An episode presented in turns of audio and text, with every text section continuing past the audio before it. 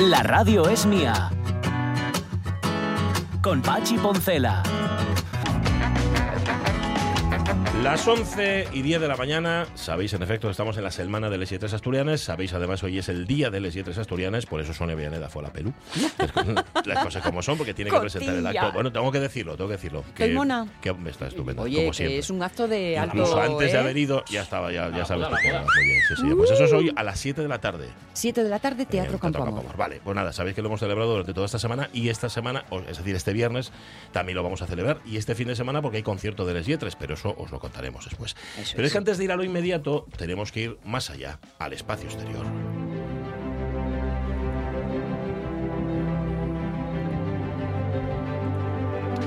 ¿Cómo estás, Miguel Martín? Buenos días. Muy bien, estoy aquí muy bien, muy bien acogido Qué gusto, por vosotros, qué gusto como siempre. tenerte aquí. Cada vez que viene Miguel Martín, sabéis que eh, nuestra sección Gravedad Cero tenía una periodicidad semanal.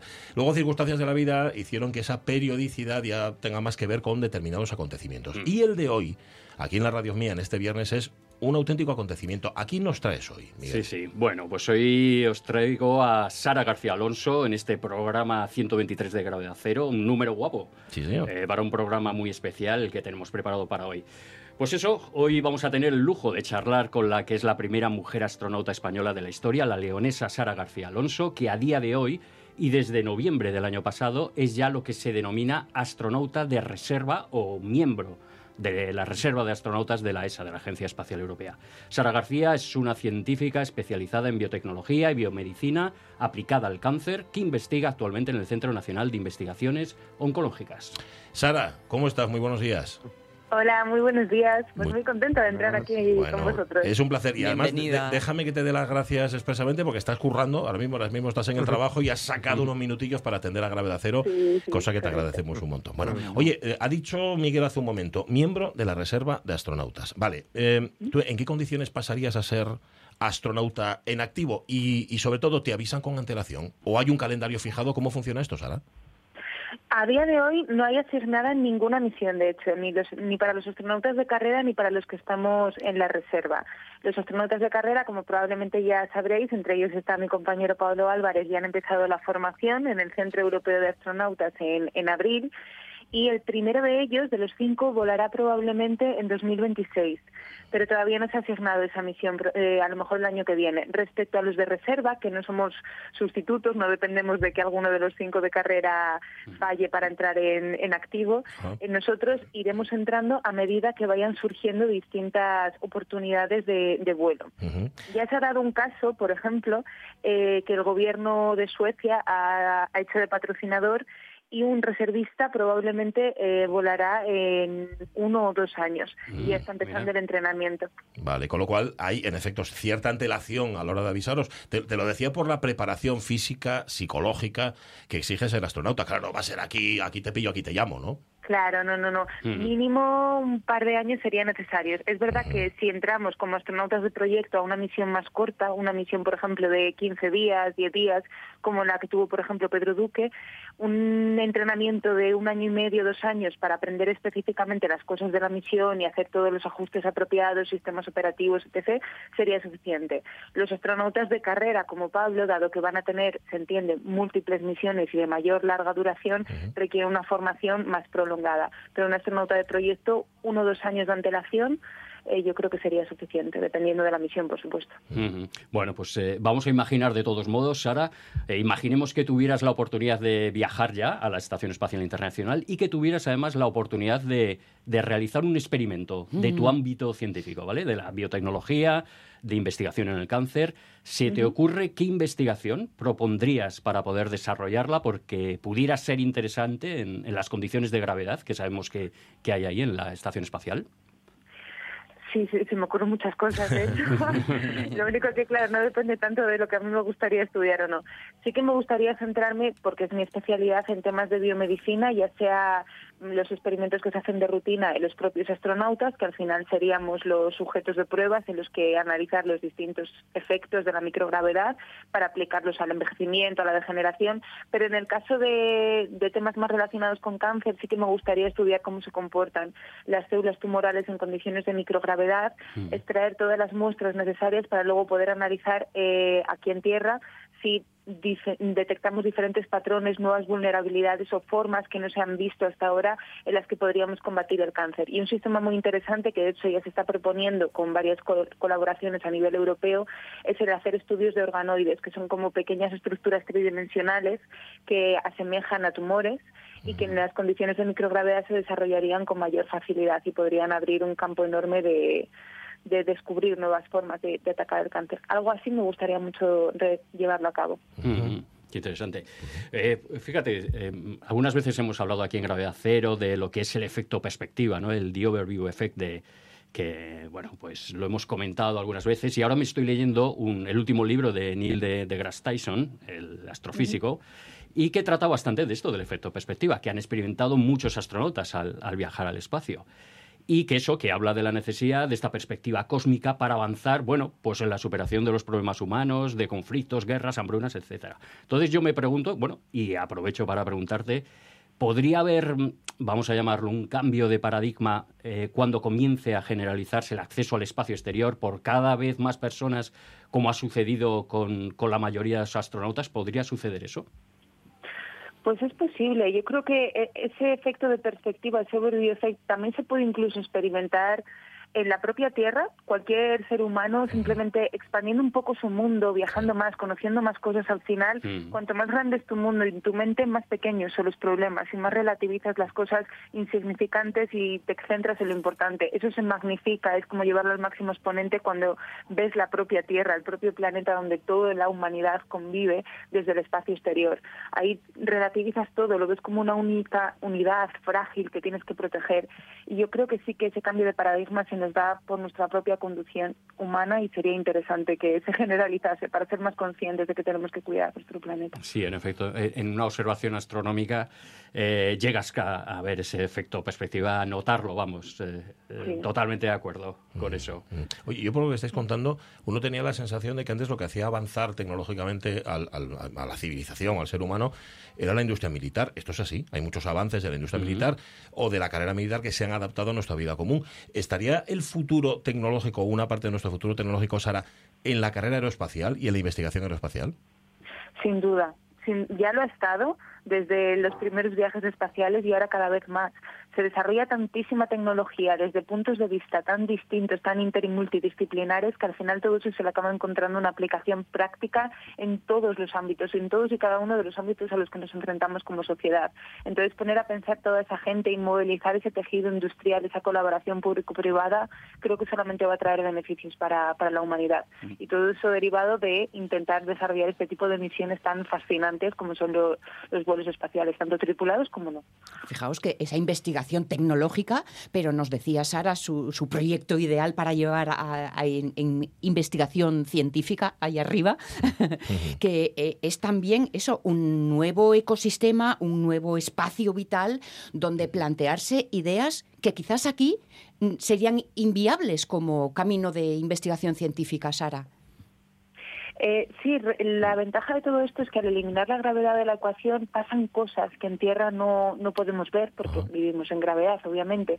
Entonces, aprovechar cómo afecta esa ausencia de gravedad al desarrollo, al comportamiento de células, de tejidos, de plantas, de fluidos, de materiales, nos puede dar muchas pistas para luego mejorar, generar tratamientos nuevos, nuevos materiales. Incluso, mira, una cosa que se está haciendo también relacionada con materiales y con, y con cáncer, en ambos casos, es la reformulación de fármacos, es decir, adaptar los medicamentos a unas condiciones que, que, se puedan aplicar al paciente de una forma más cómoda y que tengan mejores efectos. Pensemos, por ejemplo, en, quimioterapia, que en lugar que, de que el paciente tenga que estar siendo sometido a ciclos de inyecciones intravenosas de los fármacos, que se lo pueda tomar como una pastilla en su casa, tranquilamente. Pues esto mejoraría sustancialmente la vida de los pacientes. Y esa reformulación de los fármacos se está estudiando con algunos fármacos anticancerígenos en la Estación Espacial Internacional, con muy buenos resultados, por cierto. Una buena razón para entender por qué la inversión económica en la investigación espacial merece la pena. Sí, sí. Al final todo repercute en, los seres humanos que estamos en Tierra, mm. de alguna manera o de otra. De las entrevistas además que te he leído y que, que te he escuchado, lo que me ha llamado mucho la atención es, es un punto en común que yo creo que tiene todas, todas ellas, que es eh, tu inquietud exploradora. Es decir, inquietud de descubrimiento, de exploración, vamos, desde que eras niña. Todo eso es que es, es, común, es común prácticamente a todo lo que te, te he escuchado o te he leído. Sí, sí, sin duda. Pero yo creo que es común a toda la gente que, que se dedica, bueno, ya por centrarnos en el tema, que quieren o que al final han conseguido llegar a ser astronautas. ¿Qué son los astronautas? Sino los exploradores que van un poco más allá, van a la última frontera pero es el afán, es la curiosidad humana, el deseo de, de, conocer, de avanzar en el conocimiento y entender un poco nuestro lugar. Lo único que sin el miedo, sin cualquier otro acondicionamiento que, que, te pueda limitar, las ganas de ir siempre más allá, y eso yo lo he tenido desde niña. Oye, y tenéis la sensación, y te pregunto a ti, Sara, porque esto lo hemos hablado aquí varias veces en, Gravedad Cero, esto es un programa que habla de la divulgación, de todo lo que tiene que ver con el espacio, etcétera, etcétera. Esa eh, necesidad, como decía antes Sonia, de investigar, de poner dinero, de invertir en esto, eh, ¿tú, ¿tú, crees, Sara, que está presente en la sociedad? ¿Crees que los ciudadanos a pie somos conscientes de que esto que hacéis es importante?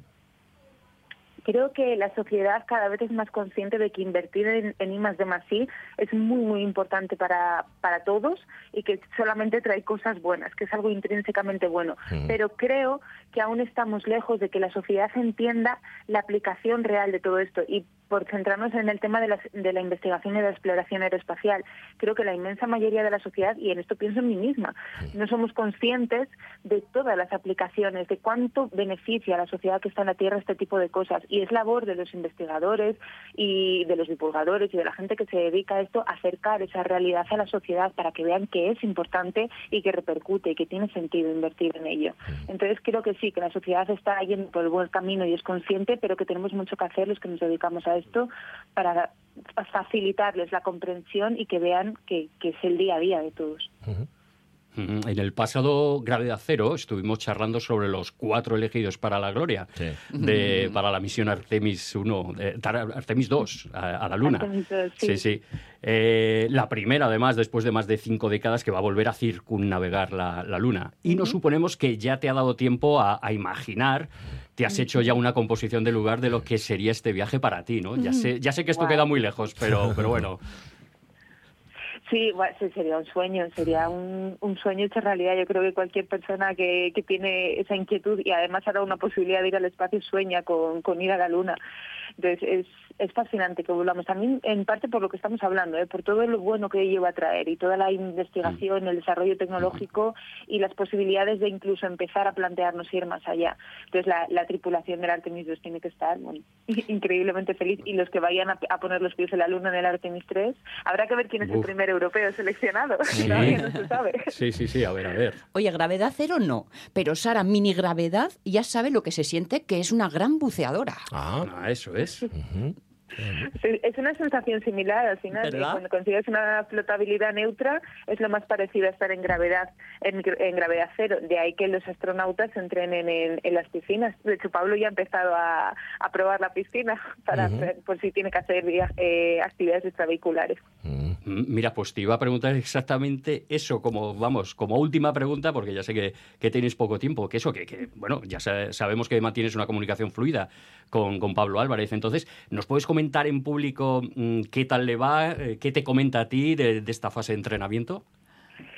que está viviendo un sueño, que está, está feliz, está feliz. Se está centrando mucho en la parte teórica con la que han empezado es biología, pero ya están empezando a hacer eso, entrenamiento en piscina, ya les han informado, creo que en verano tendrá el entrenamiento de supervivencia, en que creo que será en Suecia, aunque todavía no está confirmado, y encantado, encantado de la vida. Es que vamos, era su sueño y además lo va a hacer genial, la verdad. Y, y, si nos puedes explicar otra cosa más, erais 22.000 candidatos en toda Europa, Pablo Álvarez es de León, tú eres de León.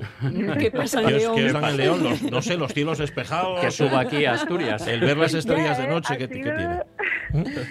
No, lo sé, vacilamos mucho con si será la asesina de León, que además podría llevar a, la Estación Espacial Internacional, que viene muy envasada al vacío. no, lo sabemos, ha sido una coincidencia Feliz. muy loca, pero muy bonita al mismo tiempo. Y además nos conocíais. ¿No os conocíais? No, no, no, no, no nos conocíamos, pero ya le digo, tú ahora para mí, mi hermano de por vida. Totalmente. Sara García, muchísimas gracias por haber estado con nosotros, gracias por haberle robado estos minutos al, trabajo mm, y además por haber contado eh, también y mm. con esa claridad y con esa sonrisa, que esto también es importante, Sí. algo que es, en efecto, decisivo para el futuro, para el futuro de la humanidad o de esta civilización. Un abrazo muy grande. Un abrazo, un, Un abrazo. Adiós. Claro, no puede ponerse trascendente, pero es que lo que ha contado es mucho más que lanzarse al espacio a mirar estrellas. Es que no es más, que es mucho más que eso. Y daos cuenta que cuando Sara esté en el espacio, yo voy a sentir una sensación de conexión especial. Sí. Hemos charlado con Yo ella. con ella. muchos. ¿Verdad? Decir, meca, meca, yo con esa chica he hablado y mira dónde está. Oye, fíjate lo- Somos los, colegas. Sí, fíjate los, los Hombre, si miles- estás por ahí, Jorge. Está ahí, está ahí. Estaba escuchando atentamente. Los miles de estudiantes que compartieron con ella, Sí. que comparten con ella, porque es muy habitual que ella Mm. vaya a colegios y que los colegios vayan Y a ella, y podrán decir eso mismo que dices tú. Dices, mira, mira, esa que vaya arriba. Eh, ¿Te das cuenta cómo hemos madurado, no? Sí. Eh, Miguel Martín. Sí. En otras circunstancias, aquí en la radio mía preguntaríamos que qué prefería al ir al espacio, si pasillo o ventanilla. Claro. Eh, y no hemos preguntado nada de eso. Nos hemos ceñido las preguntas y creo que nos estás enseñando, nos estás haciendo madurar. Yo le, le escuché contar una de las una de las pruebas que tuvo que hacer Sí. eh, de uno de- de- del examen, vamos a decirlo así, ¿no? Sí. De, la, de la de la de la EBAU astronauta, ¿no? Para ser astronauta. Y le decía que eran, eh, dice, no, bueno, son como estos estos exámenes de matemáticas que te ponían en el cole, ¿no? De eh, un tren sale, no sé qué, ta, ta, ta. hasta ahí todo bien, ¿no? Todo bien si, si controlas matemáticas. Pero era sin, pa- sin lápiz, sin papel y en 8 segundos. Ala. Toma. Hala. y la seleccionaron, ella debe ser buena. ¿eh? la Supera matemáticas. eso, supera. Gracias, Miguel Martín, que no solamente Gracias es colaborador de esta Qué casa, sino uno de los mejores productores que hemos tenido en años aquí. ¿eh? Si, no, si no lo consigue Miguel Martín, no lo consigue nadie. Ya te digo. Un millón. Bueno, un millón, chao. Miguel. Un besito. Em, Un abrazo, Miguel. hoy en Facebook estamos hablando de orgasmos. Eh, estamos hablando de orgasmos, espera, que, que lo que orgasmos en público. Bueno, orgasmos intelectuales y orgasmos en público. Eh, El otro día había un concierto en el Walt Disney Hall Center, no sé cómo se llama. Bueno, es el Walt Disney, aunque suene así, es el- la sede, la sala donde toca la Filarmónica de Los Ángeles. Casi Ajá, nadie. vale, Estaban vale. tocando la quinta Tchaikovsky y de repente se escuchó clarísimamente un orgasmo femenino en un palco. Mm, Sí, un ¿Lo está- gemido. ¿Lo estás diciendo en serio? Completamente en serio. Un ay, Sí, sí, muy sí. sentido. Eh, muy sentido. Y mira, está muy atento Miguel Martín. Esto también te interesa. ¿no? Creo que no tenemos grabación. No hay grabación, No, puedes no. no, ponerte los cascos. que- Pero vamos, fue algo así como. ah, Bueno, eh, no solamente, no solamente se, se, se escuchó el orgasmo, sino que se, claro, todo el mundo miró hacia el palco en ese momento. Claro. Me- La, la orquesta diciendo para que ensayamos, teniendo en cuenta que estaba era. Y en efecto había una, se vio una chica, llegué al palco con un gesto que evidenciaba que algo Sí. había pasado allí y que no se había podido reprimir. Entonces, la pregunta va hoy por ahí. Mm, Por eh, orgasmos en, en espacios culturales. Ya. La última que sentiste, bueno, las veces que tú fuiste a un concierto, fuiste a una, incluso a una conferencia, puede ser. Pero no valen los baños de un espacio cultural, ¿no? No, no, no, en los baños no. Tiene que ser que tú hayas visto aquello y oh, hayas sentido un orgasmo o casi casi un orgasmo. Lo de Stendhal y eso es va Mira, más por ahí. hay oyentes que lo, que lo dicen, no, hombre, orgasmo no, pero síndrome de Stendhal sí. Ya Vale, nos vale, entendéis. vale. Aquí en la radio Sí. mía vamos Sí, más sí. allá y eh, hablamos de orgasmo, pero no tiene por qué. Por ejemplo, Carlos Sierra, buenos días. Buenos días. Em, ¿Algún Buenas. concierto al que tú hayas ido? Que, hombre, orgasmo, orgasmo, ya sé yo que no, pero casi, casi, casi. Buah, alguno, Buah. sí, sí, alguno. Mm. Me, me llega justo a la, a la cabeza, a la memoria, eh, Billy Joel en Dublín. Ole. Ah, Uh, mira. Claro, es que fuimos a Dublín a, y a, a ver a, A verlo expresamente. Sí, a verlo expresamente. O sea, fue, aparte de que eh, las comunicaciones en aquel momento no eran directas, ya tenías que hacer un Mm. Sí. transbordos y demás. Y después de toda la vida escuchando a este señor, eh, ya lo tienes ahí. Y además Bueno. que fui Mm. con, eh, con mi madre, con mi tío, con mi, íbamos Oh, toda, la, toda la familia. Family. Fox. Sí, sí, Qué sí, guapo, ¿eh? Qué precioso. Me acuerdo, sí, mira, ahora que lo has dicho, nada, ya lo he contado 100 veces. Paul McCartney al, al borde del escenario tocando Black Bear él solo con su Sí. bajo. Y dices tu madre mía, que esto, que- Sí. claro, no, no hubo flujo seminal, pero sí que hubo la sensación de, oh, lo que estoy presenciando es algo. Bueno, Mm. em, esto que está sonando es la sintonía de la versioteca.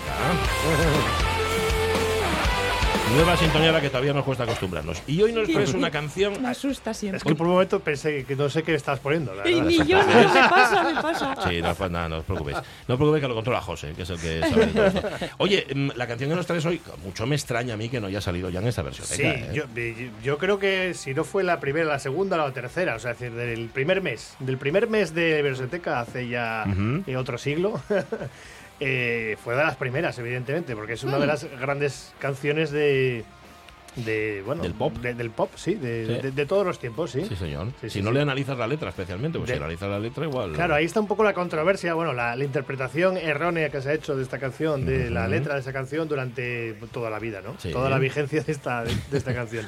Y está de gira, está de gira el solista. Mm. Es el grupo, que es Police, ya lo decimos. Ah, Y la canción ya sabes cuál Y una en de las- ascuas, en ascuas me tenías. Claro, pues uno de los grandes. Bueno, tiene muchos éxitos eh, Sí. Police, pero eh, seguramente si haces así, un chasquido, suena esto. Every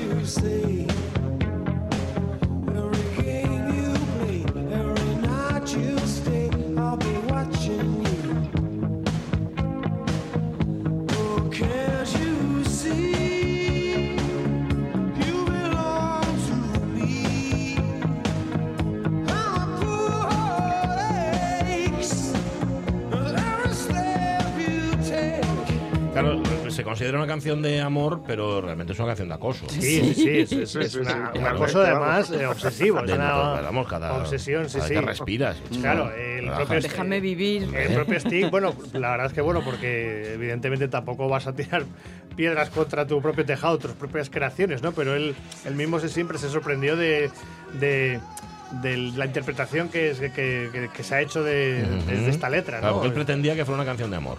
Eh, Él, él acababa de, de- de salir de, de su matrimonio con, con Frances Dumalty y, y, bueno, pues la verdad es que fue él el que... ¿El que rompió? el- claro, pero, ¿No? pero en ese momento pues por su cabeza pasaban muchas cosas y, escri- escribió esto y los demás, eh, Stuart y, y Andy Summers, pues Stuart Copeland y Andy Summers, pues la verdad es que bueno, pues mira, todo lo que haga Sting estaba bien. Claro, claro. O todo, o sea, mm, porque al final como tampoco les dejaba de hacer a los demás a ellos gran cosa, dice pues estará bien. lo Estará que bien, haga. pues nada.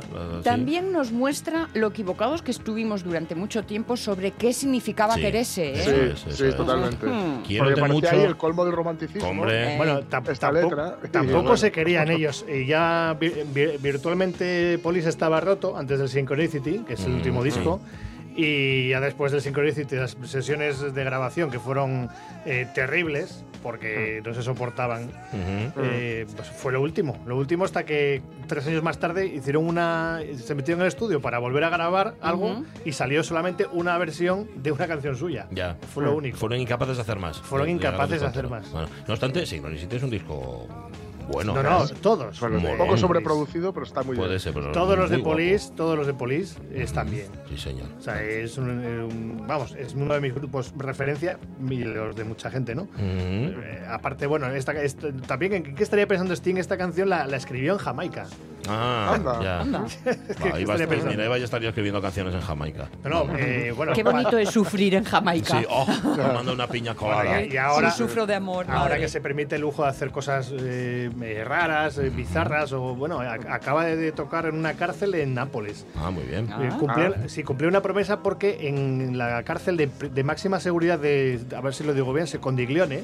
Secondiglione, ¿no? Ah, lo has hecho Eh, estupendo. Sí, sí. No sé cómo se llama, Uno pero de, los barrios, uno de los barrios más peligrosos de, De Nápoles, de- bueno, de, de- de Italia y Que de es Nápoles. mucho decir, Sí. porque Tienen un taller- Nápoles se las trae. Tienen un taller de madera eh, eh, y entonces tienen a los reclusos allí haciendo instrumentos de, de- de cuerda, violines y Ah, demás. bueno. Y habían hecho una guitarra y se, la, y se la entregaron a Sting con la, con la mm, eh, bueno, con la promesa de que fuese a tocar para Ajá. ellos. Ajá. Y efectivamente Y cumplió su promesa hace una semana o semana y pico Ah, y mira. tocó con esa guitarra Sí. en el en el en el En Secondigliano. Secondigliano, es como se Secondigliano. llama, es el nombre de Yo es que del con barrio y de la Sting cárcel. tengo el corazón partido. Ya. Os lo digo de Nos verdad. consta, nos consta. ¿Verdad? Mm. Por un lado, mm, sí, sí, sí. Por otro lado, Claro, lo, mi- lo mismo que con Rem no tienes ninguna duda, con Steam Claro, sí. Con Steam sí. ahí tienes ahí un poco de. Bueno, tienes Viene, oportunidad. viene dentro de poco, por viene aquí, de gira, por sí. Ah, Al- sí. eh, inicia, inicia su gira europea en Bilbao el 1 de junio Mm. con, con su hijo, con Joe Sander. Ah, mira. Sí, sí, eh, que también tiene, tiene eh, otro grupo que tampoco te- tiene su recorrido. Y sí, sí, están con los dos. Yo lo vi en el Molinón, Steam. Yo también, el Tomé Molinón, mucho. sí, sí. Yo lo vi en el canción. 87. ¿87 puede ser? Sí, Ah, tengo la entrada en casa.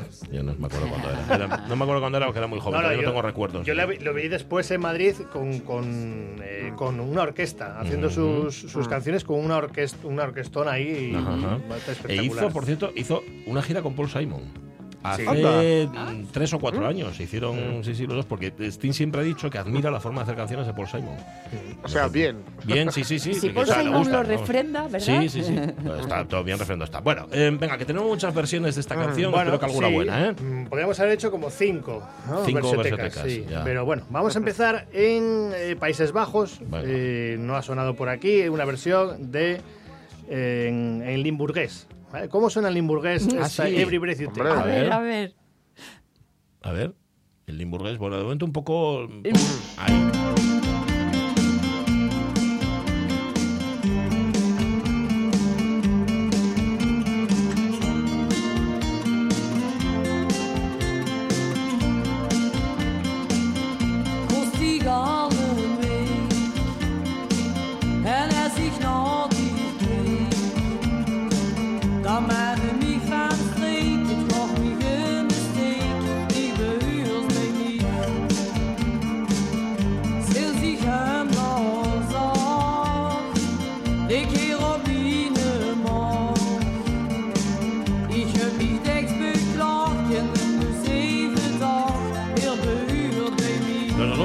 Están preguntando si fue buena idea poner en primer plano la guitarra. Mm. ¿Sabes? Porque Sí. parece que están, eso parece un fuego de campamento. O sea, es, mira, te iba a decir, suena a, A concierto parroquia. fin de curso. Totalmente. Sí. En la parroquia. Suena al, al PT20 taladrándote la cabeza. Eso es, pero en guitarra. Míralo. Tan, tan, tan, Aprendió, a tocarlas poco, ¿eh? Sabe, sabe- sabe tocar cuatro cosas. Sí, sí, sí, sí.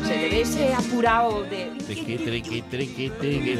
Bueno, ¿cómo se llaman estos probes a los Se que llama los hemos hecho un Fiat traje? Sefrem. ¿Cómo se llaman? Fiat Sefrem. Fiat Seframe se Sí. llama, que significa fin de el curso, ¿no? Sí. significa... Fin de curso. Una, una versión del 89, ¿eh? Ajá. Bueno, cercana. De- de- perdona que no te pregunto, Synchronicity es del 83. 83. Bueno, relativamente cerca, sí está. Aquí ya nos ilustró en su momento Mario Bango sobre el limburgués. Sí, nos habló sobre esta lengua, que no, él no entiende, y nosotros tampoco. De hecho, no- lo, de hecho, lo que no entendemos es que la hayas metido aquí en la versioteca. Vale, siguiente Mola, versión. Bueno, la, la siguiente.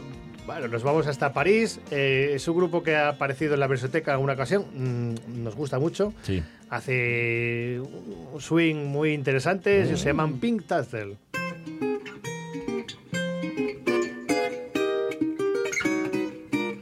Every breath you take, every move you make, every bond you break, every step you take, I'll be watching you.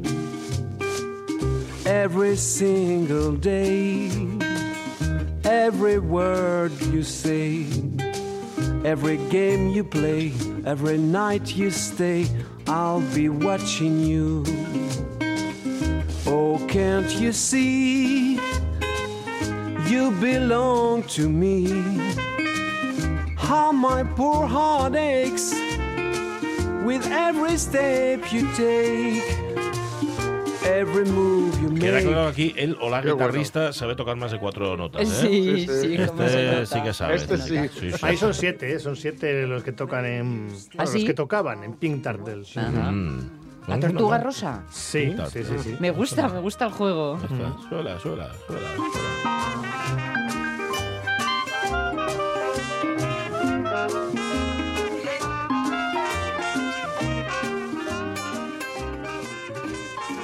Muy chula, sí señor. Yo diría que Muy es una, versión sencilla, pero muy eficaz. Sí, sí.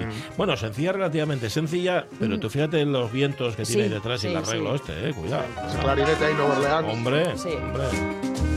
¿Y son de dónde dices que son? Son de París. De París, ¿eh? Ah. Es que, wow, Hombre, París. cuando juntas a siete en un grupo, bueno, República otra cosa es que no sepan tocar. Ya, no, no, ellos, que ¿no? ¿no? Que ha, que ha pasado, Sí. no, ha pasado mucho, ¿no? Eh, Bueno. Con grupos que no sabían tocar y aunque, aunque fuesen, acumulaban gente, no sabían tocar, ¿no? Eh, pero bueno, a base de La hacer Filarmónica de Viena empezó así. ¿El qué? La Filarmónica de Viena, que empezó así también, eran siete, ¿lo sabes? Bueno, la- los, los inhumanos que eran como 45, Bueno, bueno, pero era para hacer bulto, ¿no? Casi todos, ¿no? Bueno, bueno, es verdad. Sí, sí, luego alguno aprendió a tocar, ¿no? Madre los inhumanos. No, los inhumanos habría uno que sabía tocar algo, ¿no? Manuel. Eh, sí, no sé. Oye, pues bien, bien. Ha remontado, Sí. ha remontado. Eh, por cierto, ya adelanto que os, os voy a evitar la versión de Pitingo, ¿vale? Os la evito. Ay, sí, por favor. ¡Ay! ¿Pero por qué? Os la evito, sí, Igual sí, hasta sí. no la echamos de menos. Bueno, es que tampoco Bueno. tuve que pensar mucho. Dije, bueno, no vas a entrar, lo Para siento. una risa. Butun Lake tiene seguro versión y tampoco la has puesto. ¿A que tiene versión Y Butun igual la tiene en su casa, eh, grabada ahí de estos de archivos secretos, ocultos Lo de voy, a, Lo voy a buscar mientras presentas la siguiente. Bueno, la siguiente, año 85, mm, este grupo también que hace sus, sus canciones mm, eh, parodia con un estilo diferente, Big Daddy. Every breath you take, every move you make, and every that you bring, every step you take, he'll be watching you. Every single day. Yeah, everyone, ¿Quién es este macarra? Me encanta. Me encanta. Big Daddy. Es Big un- Daddy. Big Daddy, sí. Es un Mm. grupo que se llama Big Daddy que hace versiones así di- distintas. Ah. Año 85, ¿eh? Ha pegado, ¿no? Sí, sí. Bueno, hace versiones distintas, un poco macarras, por eso. Me como, encanta, ¿sabes? me Como encanta. así Y, un y el poco- nombre del grupo también. Papote. El, el disco es Papote. Mien- Mientras tanto, de vuelta en Estados Unidos es el, el título del disco. Se llama así. Sí, sí. Mientras tanto, puntos suspensivos de vuelta en Estados Unidos. Espera, ¿tiene- ¿tiene coros? Are you lonesome tonight? I look around, the stage is bare. It's you I can't replace. Keep crying, baby,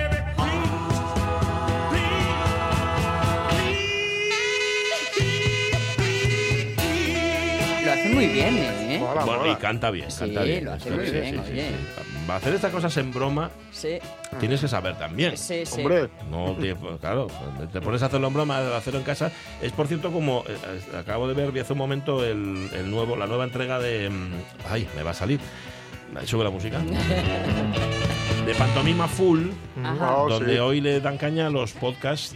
Está muy pero bien. los podcasts sí. donde se juntan dos que creen que son muy simpáticos y luego Sí. tienen que llenar 20 minutos y no saben qué decir. Pues esto, para Claro. hacer una versión de, de risas, también Claro. tienes que saber música, si no queda Sí, muy feo.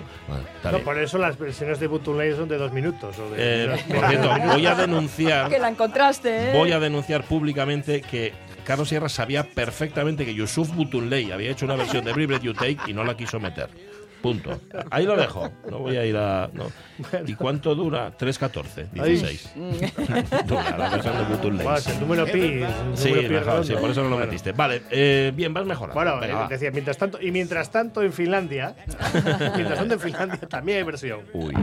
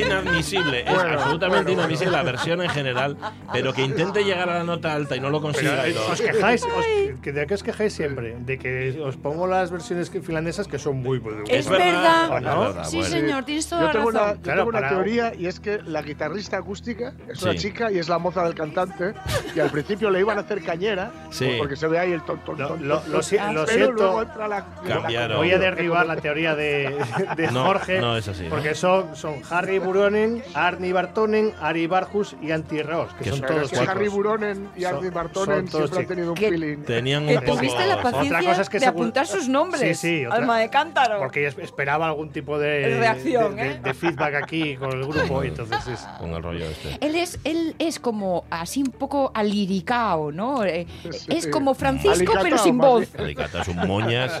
Sí, es, vamos, el, el moñas finlandés por antonomasia. Siempre hay uno, en todos los grupos en Finlandia. Este grupo llamándose Bill Perin Pericunta, pues tiene que Mm, sonar estos, así de estos bien. habían salido. Sí, Sí, ese sí, sí, sí. Porque ese suena. nombre, ¿cómo es? Sí, ¿Cómo es el Bill? Perin Pericunta. Bah, me Y te lo nombre. sabes de memoria, eres Sí. mi héroe. Oye, déjame, dime cómo se escribe que los voy a buscar. Bill Perin, Bill Perin con V. Bill Perin, Pericunta, Pericunta con grupo K. musical, sí señor. ¿De cuándo es esta versión? Esta es del 94. Mm, Pero atemporal, vamos. Sí, esta es igual de mala en cualquier época que la Eh, pongas. esos- ellos dicen que el estilo que, de música que hacen es turku. Es un estilo de Mm. música de, de una zona Que concreta de Finlandia. malo. Que no oye turco en asturiano. No, no, exactamente. Vale, vale. Eso es. Turku Ley. Sí, sí, es- es Turku. Turku es una ciudad de Finlandia. Sí, pero que es, hace un esti- es un estilo concreto de. Sí, ¿verdad? Sí, sí, hay Vale, una, vale. una forma de hacer música eh, de ese sitio, Ujú, vale. de turku. Qué cosa, me, qué ha- cosa. me hace mucha gracia el aspecto que, que tienen de, de, o sea, de grupo. De lo que suenan. Sí, de venga, vamos, quedamos a tocar y luego tomamos unos pericuntas por ahí. vale. Ah, pues mola. Una Pero bueno, mirinda. pero llevan una- unas mirindas. Pero bueno, deben llevar tiempo estos además, ¿no? Sí, son veteranos, sí. Ah, pues no hay Sí. manera, ¿eh? No hay manera con ellos. Bueno, bueno estás teniendo.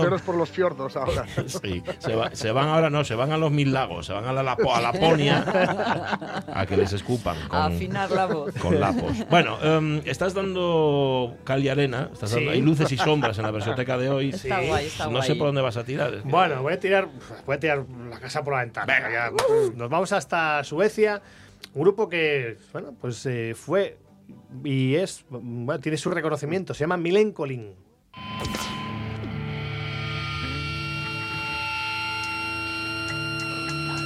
Every breath you take, every move you make, every bond you break, every step you take, I'll be watching you. Every single day, every word you say, every game you play, every night you stay, I'll be watching you. Oh, can't you see? You belong to me. My body, from every step you take, every move. Estos te venden la fibra a 39.95.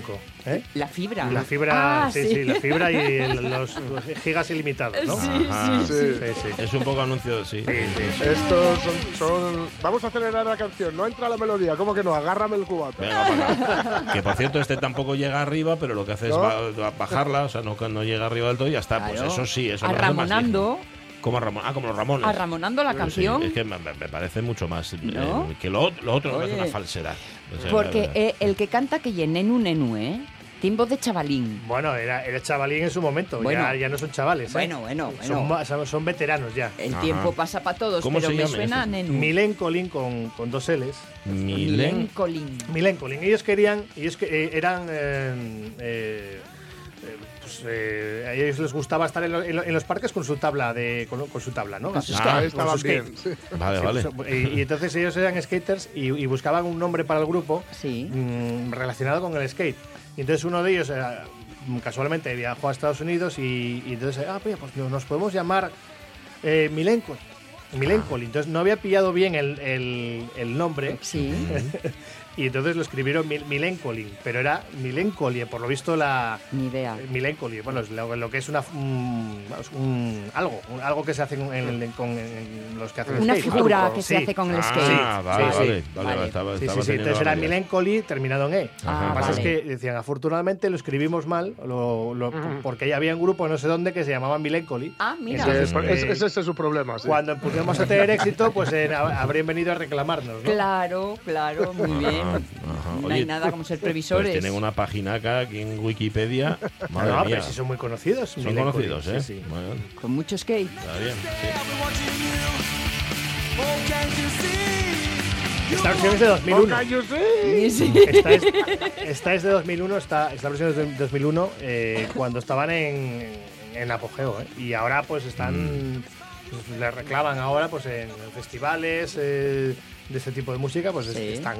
Esto- es lo bueno de meter una canción muy conocida es que si no conoces el grupo y estás en el, en el ambientillo y tal, pues mira, por lo menos esta te la sabes. Sí, claro, sí, da saltos. Claro, es que hay un truco de skate en el que se llama Melancholy.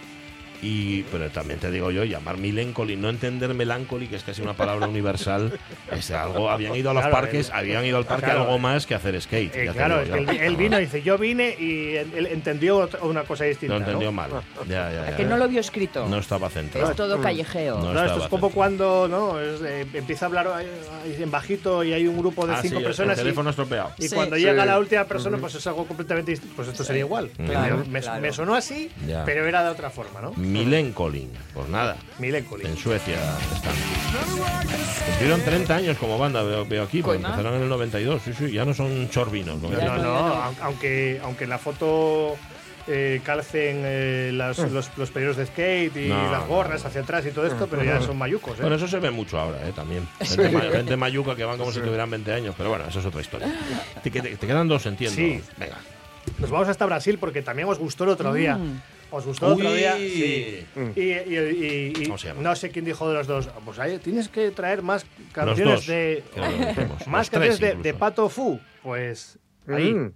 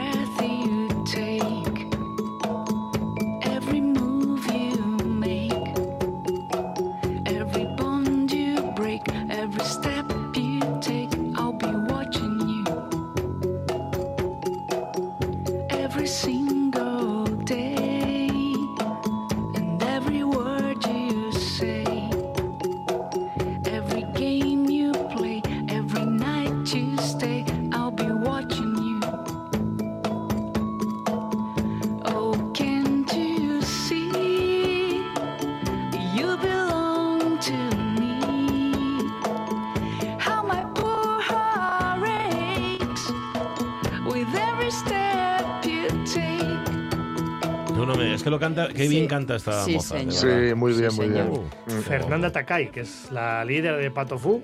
eh, Bueno, pues ella es reconocido, así como comentamos en, en, en aquel momento, hace unas semanas, ¿no? Eh. Uno de los, eh, de los grupos eh, referentes de, en aquel momento. Estamos hablando de, de principios de los años 2000, ¿no? Y el uso, que no me oiga Miguel Fernández decirlo, el uso del piano de juguete Em, ¿eh? es que no le sé- da un punto que me chifla. Estaba Sí. pensando, nunca sé cómo se llama ese instrumento. Ya, por eso, como Pero no nos oye posiblemente, Miguel. pero posiblemente es un piano de juguete. Y acuérdate que Miguel nos trajo música para pianos de juguete. Sí. y hay Sí, sí, sí. repertorio para Aquí pianos en. Asturias hay una chica, Melanie Bear, Mm. Board, me parece que es. Lo estoy diciendo de memoria y, y Melanie, si te cambio Se el llama apellido, Melanie, ¿eh? ¿no? Eso está claro. que hace cosas guapísimas con, Mm. el, ju- con el piano de juguete. No, no, este- este y suena verlo además es un espectáculo. Y es, fíjate Claro. que es una versión que es sencillísima, es una cosa sencillísima, Sí, pero qué sí. gusto tienen, qué bien lo hacen, Sí. de verdad, Pato Fu.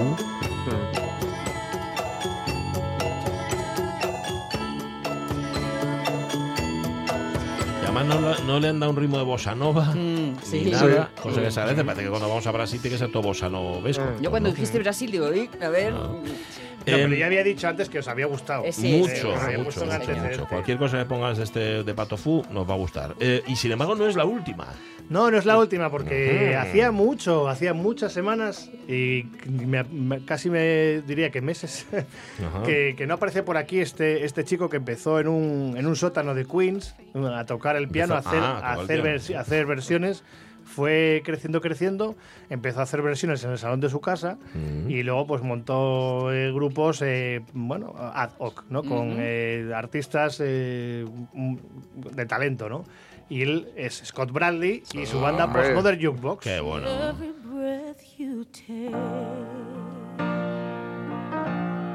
Every move you make, every bond you break. Every step you take, I'll be watching you. Every single day, every word you say, every game you play, every night you stay, I'll be watching you. Every breath you take. Oh, can't you see?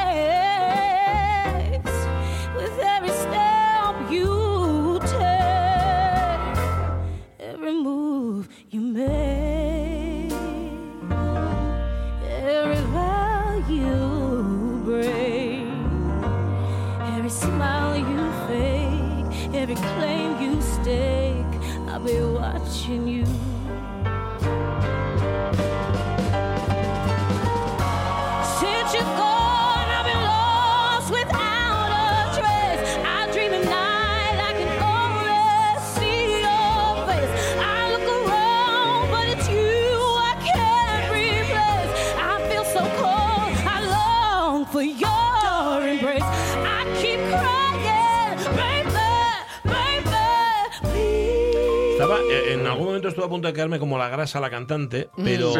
no, luego, enten- luego entendí más o menos Sí. que es, es la voz que pide esta versión tan O intensa. sea, ¿no? a mí no, no me gusta tanto el rollo trémolo al principio, Sí. pero Mm. luego cuando, cuando hay que darle intensidad, uff, Claro, claro. Pues fíjate que yo os iba a decir lo contrario. Que ¿Te te- gusta que- más la parte en principio? La parte Sí. suave que cuando se pone tan intensa que me da la sensación de que se desboca un poco a veces, que se le... Es lo que mi padre decía siempre en casa de... Este canta bocazas. Canta, canta bocazas. Sí, que es cuando se te Sí. dispara la potencia y... Sí, eso que se ¿eh? lleva ahora de los triunfitos y los que no son Eh. triunfitos, que Eh. canten todos derrochando Bueno, voz como si y no esta costara. chica, eh, Boncel Solomon, es, sale de American Idol. eh, Mm. Mira, American- anda, sí, los sí. Fue ter- de allí. fue tercera en American Idol. Ajá, es que parece que hay que demostrar todo el tiempo que cantas muy bien y tienes mucha voz. Pero que conste que era por ponerle un pero, ¿eh? Que Mm. vamos, la chica una- suena canta- estupenda. Canta muy bien. Y la versión, como siempre, Scott Bradley es finísimo. Sí, ¿eh? fino arreglando ahí. Muy bien. Ahora bien, yo hubiera preferido la de Patofu para Sí. acabar. De final. Incluso la de Butunley. La tengo aquí, no la voy a poner, ¿eh? Por No, respeto. ¿de verdad que no? No, por respeto a la versión que ha hecho Carlos Sierra, no la voy a poner. Pero, pero sí la voy a poner porque la ¿Cómo? tengo aquí, no se la voy a poner con el altavoz. Por favor, por favor, por favor, mira, por favor. Mira. ¡Oy, oy, oy! Ya no, luz de lu- el saxo luz de luna. Sí, sí. Pero solamente saxos. ¿Cómo se llama el, el de los rizos? Bolton. Es Michael, es un poco. sí. Es Bolton, No, Bolton. es un y un poco Kenny G también. Sí, Kenny G. Kenny G es un canalla. Kenny G. Es lo mejor Pero de cada uno. Es el Kerigi turco. sí, Es el, Kenny- efecto, turco. Es el canalla turco. Ahora ya está, ponla. ponla Tampoco merece la pena más. Eso, eso. Esta, fuera, calla. Calla, Butunley. Eso. Yo creo que mejoramos lo presente, ¿no? Bueno, bueno, la verdad es que cualquier cosa que compares con Butunley es lo que, lo que hacían conmigo, que, que en la primera comunión, que todos los niños se ponían al mi lado porque así parecían más guapos. Pues es lo mismo, tú pones a Butunley y todo parece mucho más guapo. Luces y sombras, pero al final has triunfado, Carlos Sierra. Sí, señor. Que lo sepas. Hombre, sí, voy, voy- voy a, lo, a lo- a lo fácil al final. No, a lo fácil no, no, no, no es tan No, fácil. a lo bueno. Claro, es que no es- tú has, has sacado, por lo menos tres de las versiones que has sacado son excelentes. Por lo menos tres, yo diría que hasta. Bueno, soy consciente de ello. Y soy De las que de las que no pasan el corte. Eh, también, Pero también. había que ponerlas. Había que ponerlas, sí. Pues sí, es que neces- si no, como las ¿dónde vacunas. está el divertimento? Es como las inyecciones, había que ponerlas. Esto es así. Vale. Gracias, Carlos Sierra. Adiós, adiós. El viernes más presioteca. Estoy viendo fotos que nos ha mandado Miguel Fernández. Sabéis que Miguel Fernández se ha ido a- a la- al encuentro poético este de mayo ahí en, en ¿En el Álava. Sí.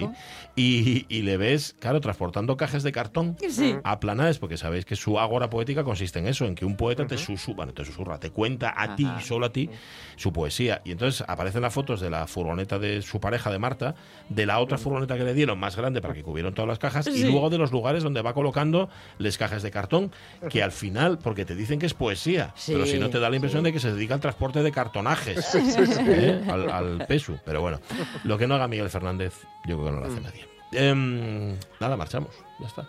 Bueno, oye, ¿qué más noticias del ¿Qué mediodía y a otra cosa Es mariposa. mediodía ya, ¿eh? Mediodía, mediodía, Madre así redondito. Alegría. Sí. Fíjate el lío, el lío que eh, con lo de los horarios. Sí, Que yo ayer llegué una hora tarde al dentista. Porque pensabas, claro. Porque digo, nada, justo después de trabajar, Tiqui, llego, tiqui, llego, tiqui. corre, corre. Y llegué, corre, corre, claro, pero, a las tarde. dos. Claro. No, es- Alma de hacer- cántaro. es- Esto hay que hacérselo mirar. Sí. Luego nos vamos a Grecia, no, se viene a Grecia aquí, como sabéis, con Juan Alonso, Miguel Travín, que nos mm, lleva de itinerario, esta vez sí, por lugares mágicos. Tenemos ¿Tenemos Facebook. Europa? Ah, no, Europa no, más lo tarde. tenemos luego, sí, lo tenemos a. Mario Bango. Luego tenemos a la Bontourné. Sí, señor, que no solamente presenta en discos, sino que actúan en el concierto de Les Yetres este sábado en Sí, señor, de la oficialidad. nada, y más cosas que os vamos a contar después de las noticias, como no.